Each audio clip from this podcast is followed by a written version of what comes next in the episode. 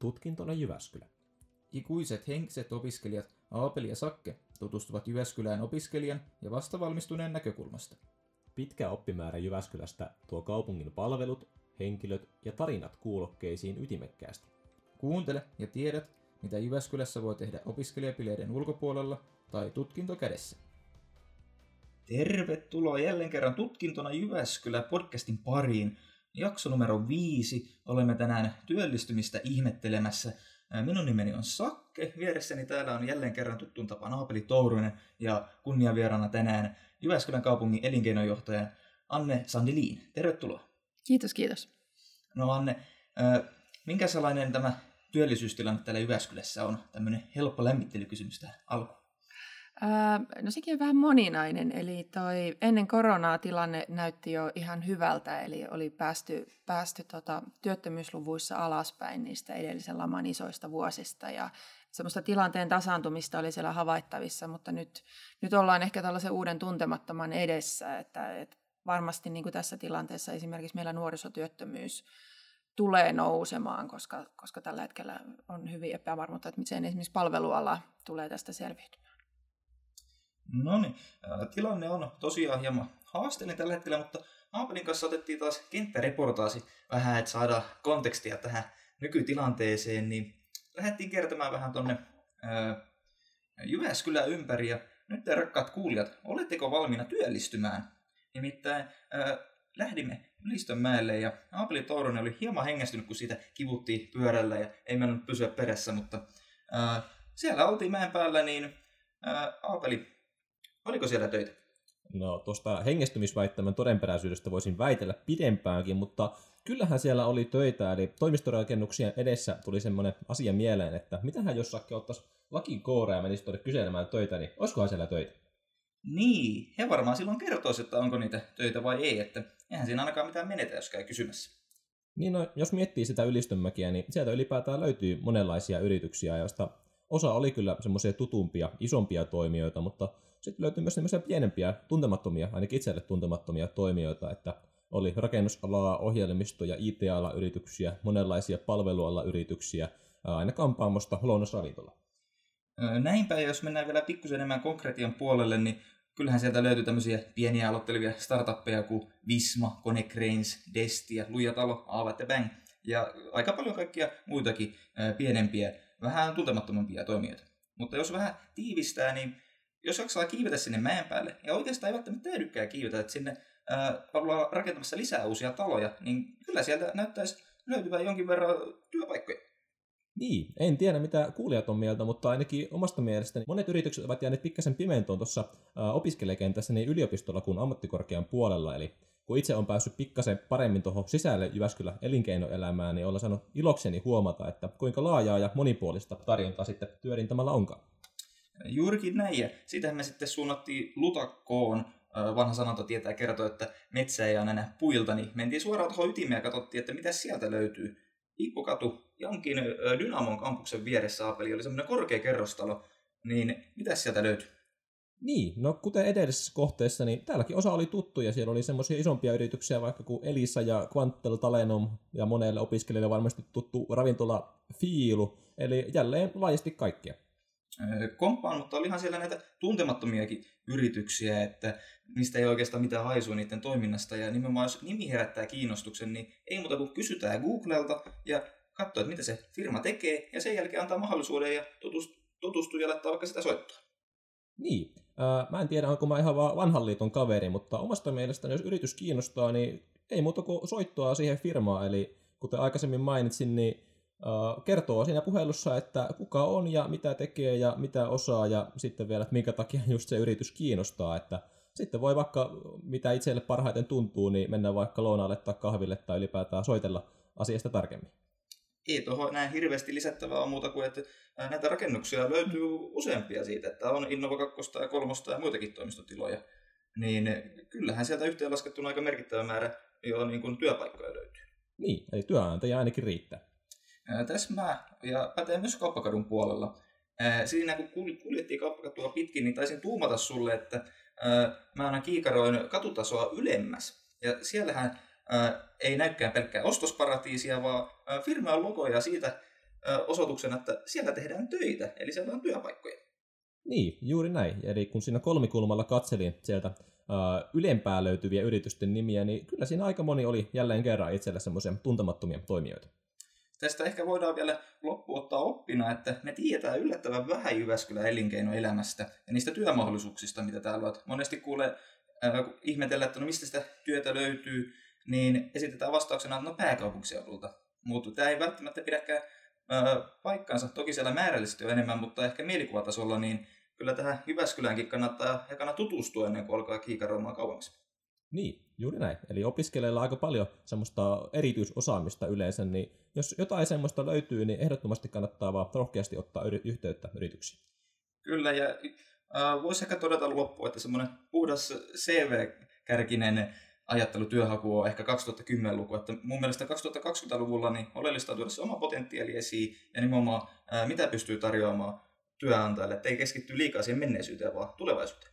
No tässä komppaisi suosakki just sillä, että aika tärkeäksi näen itse sen, että pystyy tuomaan esille, että minkälaisia taitoja uh, itse omaa ja minkälaisia ongelmia niillä taidoilla pystyy ratkaisemaan. Eli semmoinen ratkaisu uh, keskeinen lähestymistapa on kulta.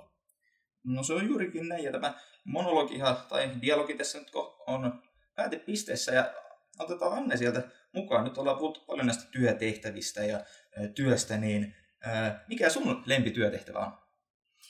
Joo, teillä oli ihan hyvä dialogia. Tuossa monesti teki mieli jo huudella väliin, mutta pystyin hillitsemään itseni siellä kuitenkin. Tota, ehkä mun lempitehtävä on, on tällä isossa kuvassa niin, niin se kaupungin kehittäminen ja kehittyminen ja, ja yrittää sieltä löytää ne keinot, millä sitten taas niin kuin kaupunkiorganisaationa meillähän on monenlaisia. Meillä on esimerkiksi yritystehdas on yksi sellainen, jolla me tuupitaan näitä startuppeja eteenpäin ja valmennetaan siellä ja sitten meillä on on tota, oma yhtiö, joka tekee kiinteistökehittämistä, me käytetään rakennuslupia ja rakentamista muuta, että kuinka me voidaan tuuppia sitä, sitä elinkeinoelämää eteenpäin ja pystyttäisiin ymmärtämään niitä asioita siellä. Joo.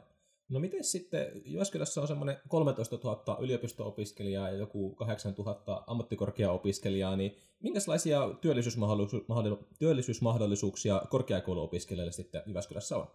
Mä näkisin, että erittäin hyviä, että mehän ollaan tavallaan tällaisessa isossa megatrendissä menossa kohti osaajapulaa mikä tarkoittaa se, että, että kun sä oot koulutettu ja sulla on, on, on oikea asenne, niin töitä löytyy ihan varmasti ja jopa pystyy valitsemaan sitten jossain vaiheessa. Et esimerkiksi ICT-sektorilla ja siellä tällaisia jopa soveltavia tehtäviä, että sun ei tarvitse olla IT-nörtti vaan siellä on esimerkiksi kulttuuriantropologia on tällä hetkellä töissä siellä, niin löytyy hyvin monen, monilaisia, monen, monenlaisia tehtäviä, johon sitten pääsee varmasti kiinni. Mutta toi noi teidän neuvot siitä, että kannattaa itse mennä sinne yritykseen hakemaan sitä työtä, videoesittelyt on esimerkiksi myös hyvin mielenkiintoisia, jossa sä pystyt kertomaan ja tuomaan sitä sun persoonallisuutta esiin, koska kauhean monessa paikassa niin se asenne kyllä myöskin ratkaisee. No, tähän väliin on pakko kysyä, kun kysymys on ulkopuolelta, kun niin hyvin tuli mieleen. Eli mitä sä sitten neuvosit semmoiselle vaikka korkeakouluopiskelijalle, joka vähän kiinnostaisi ehkä hakea jostakin yrityksessä töitä, mutta sitten ei ihan niin kuin, ole kovin rohkea tai usko niihin omiin kykyihin, niin mitä sä antaisit tämmöiselle opiskelijalle neuvoksi? Tee tosi hyvä video, laita se meidän sähköpostille ja soita perään sitten ja kysy, että ootko muuten katsonut sen, koska sitä sähköpostia tietysti tulee paljon, mutta, mutta tavallaan tämmöinen monikanavainen yhteydenotto on varmasti erittäin hyvä. Ja, ja sitten tota, ää, opettajilta kysytään aina harjoittelijoita, lopputyöntekijöitä, eli kannattaisi tuoda myöskin sinne henkilö, opetushenkilökunnalle tiedoksi, että hei, mua kiinnostaisi tällainen, että tiedät sä ketään, kuka siellä voisi olla, että keneltä kannattaisi kysyä erittäin hyviä vinkkejä. Tässä pakko kommentoida sen verran, että nimenomaan konstit on aika yksinkertaiset loppujen lopuksi. Eli avata se oma suu ja sitten lähteä sitä kautta. Et se ei ehkä ensimmäisellä kerralla aukea, mutta jos muutama kerran jaksaa kokeilla, niin kyllä se siitä helpottuu. Joo, ja niitä pakkeja ei kannata pelätä, koska niitä varsinkin työhaussa tulee aina, että se vaan niin kuin vahvistaa. No, mitä sitten tämä pendelöinti? Siitä myös puhutaan hyvin paljon. Me ollaan täällä Keski-Suomessa missä etäisyydet on kohtuu pitkiä, niin ää, mikä on semmoinen sopiva pendelöintimatka sun mielestä? Ää, se varmaan on aika semmoinen henkilökohtainen kysymys, koska tiedän ihmisiä, jotka pendelöi esimerkiksi kansainvälisesti. Että, että yksi, yksi arkkitehtuuriproffa tuttu niin pendelöi tuonne MITihin joka toinen viikko. Ja hänellä on aina sama lentokoneessa, aina sama paikka, tai oli varmasti, nyt on tietysti tauolla. Että se, se ihan riippuu. Toisille, tota, toisille Tampere on hyvä ja Helsinkiinkin on. Oulu voi ehkä vähän hankalampi olla näin Keski-Suomen näkökulmassa noiden julkisten liikenteen yhteyksienkin kautta, mutta nyt kun me ollaan menossa kohti jälleen sitä uutta normaalia, niin etätyön yhdistelmä, siis pendelöinnin ja etätyön yhdistelmällä, niin varmasti tota noin, niin koko Suomi on ja jopa Pohjoismaat on hyvä työalue. Hmm. No pendelöinnistä päästään taas aivan mainiosti ylipäätään tähän seuraavaan teemaan, eli etätyömahdollisuuksiin. Miten sun mielestä tällä hetkellä niitä etätyömahdollisuuksia hyödynnetään Keski-Suomen alueen yrityksissä tai vaikka Jyväskylässä? No just, jos puhutaan nyt ihan niin kuin viimeisistä viikoista, niin todella hyvin. Et meillä on esimerkiksi, niin kuin näitte, niin tämä kaupungin virastotalo on aika hiljainen. Eli meilläkin, niin kuin munkin yksikkö on, kaikki on etätöissä. Nyt me on opeteltu uusia työkaluja ja tehty ihan mahtavaa digiloikkaa tässä. Ja, ja eilen oli tällainen postitlappu-ryhmätyökin yhdeltä konsultilta ja siihenkin löytyi sopivat työkalut. Että, että tavallaan meillä on niin kuin rajattomat mahdollisuudet käsissämme ja varmaan tullaan näkemään hyvin mielenkiintoisia työelämän muutoksia. No, tämä etä, etätyö on nimenomaan mahdollisuus, mutta työskentely opiskeluaikana, miten sä näet, onko se uhka vai mahdollisuus?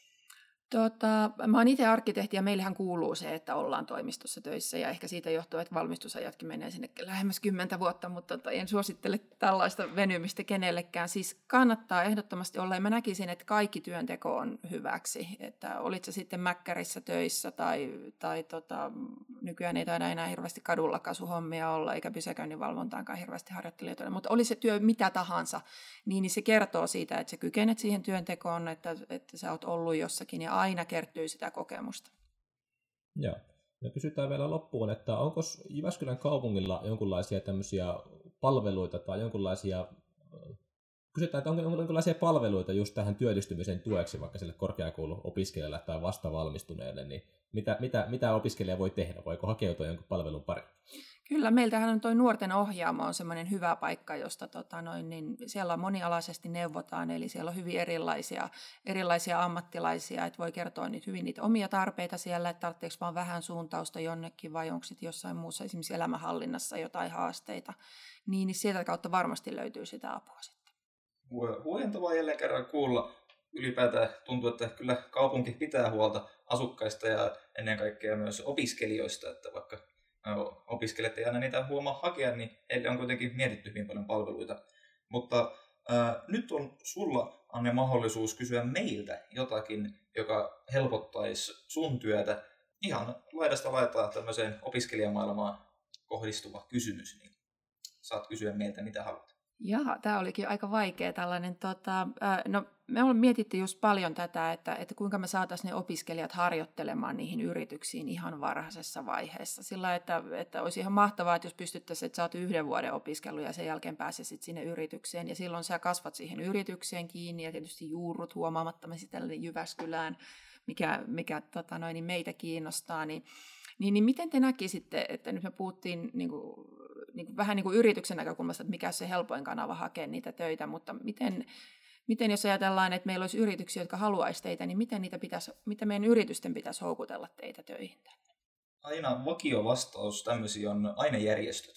Että se on niin semmoinen helpoin ja luontaisin kanava, että se on niin lähimpänä niitä opiskelijoita, ja se kuitenkin on sen verran iso kanava, että se ei ole sille, että yhtä opiskelijaa koittaa tavoittaa, vaan sille tavoittaa kuitenkin riippuen oppiaineesta niin kymmenistä satoihin opiskelijoita kerralla, ja se on sitten jo aika kohdennettua, ja ei tarvitse tehdä mitään massiivisia digikampanjoita, vaan soittaa mm. vaan ainejärjestön tai koulutusalajärjestön puheenjohtajalle, niin sitä kautta pystyy lähteä keskustelemaan ja saa suoraan sen opiskelijan näkökulman. No niin, kuulostaa hyvältä. Meiltä kyllä. varmaan joku on yhteydessä kyllä. Komppaisin just sakkia tässä, että ehdottomasti tuonne ainejärjestöihin yhteyttä, se on kuitenkin yleensä se, tai koulutusalajärjestöihin ammattikorkean puolella, niin se on kuitenkin monesti se uh, ensisijainen asia, mihin opiskelija itse, itsensä identifioi, eli sieltä tuleva viestintä koetaan sitten niin tärkeänä ja luotettavana, ja ylipäätään sitä viestintää seurataan paljon, niin sille tota noin, niin vahva vinkki. Hyvä. Että eletasolla se on todella merkittävä, että joku yritys itse sanoo, että heitä olette kiinnostavia. Joo. No, siis mulla olisi toinen kysymys vielä. Anna, ala. Tota, itse näkisin sen, että, että kansainväliset opiskelijat yliopistossa on, on hirvittävä rikkaus meille ja, ja tota, miten me saataisiin meidän kansainväliset opiskelijat teidän näkökulmasta paremmin tänne seudulle kiinnittymään. Tiedetään tietysti siellä, että, että on kaikkea oleskelulupa ja muita, mutta jos ei mietitä niitä, niin, niin Miten me saataisiin ne opiskelijat tänne juurtumaan?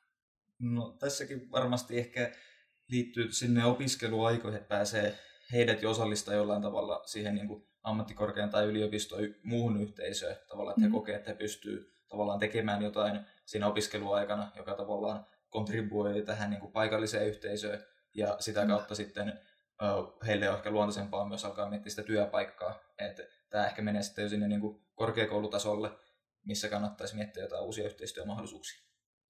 Tässä vähän taas komppaisi samaa suuntaa, eli näkisin, että tuommoiset vaikka no tämä Yes ry on järjestänyt tämmöisen Sweetness Day-konseptin, mikä on tämmöinen äh, saunaa ja törmäyttämistä ja jotain pientä ruokaa aina, oliko kerran kuukaudessa vai miten olikaan ilmeisesti erittäin suosittu, suosittu konsepti, eli näkisin, että tämmöisiä samankaltaisia paikkoja, missä niin kuin luontevasti törmäytetään sitten kansainvälisiä opiskelijoita ja potentiaalisia yrityksiä, jotka on kiinnostunut rekrytoimaan näitä kansainvälisiä opiskelijoita, niin siinä opiskeluaikana jo, niin tämmöiset on mun mielestä varmaan semmoinen aika hyvä kortti, mikä kannattaa katsoa.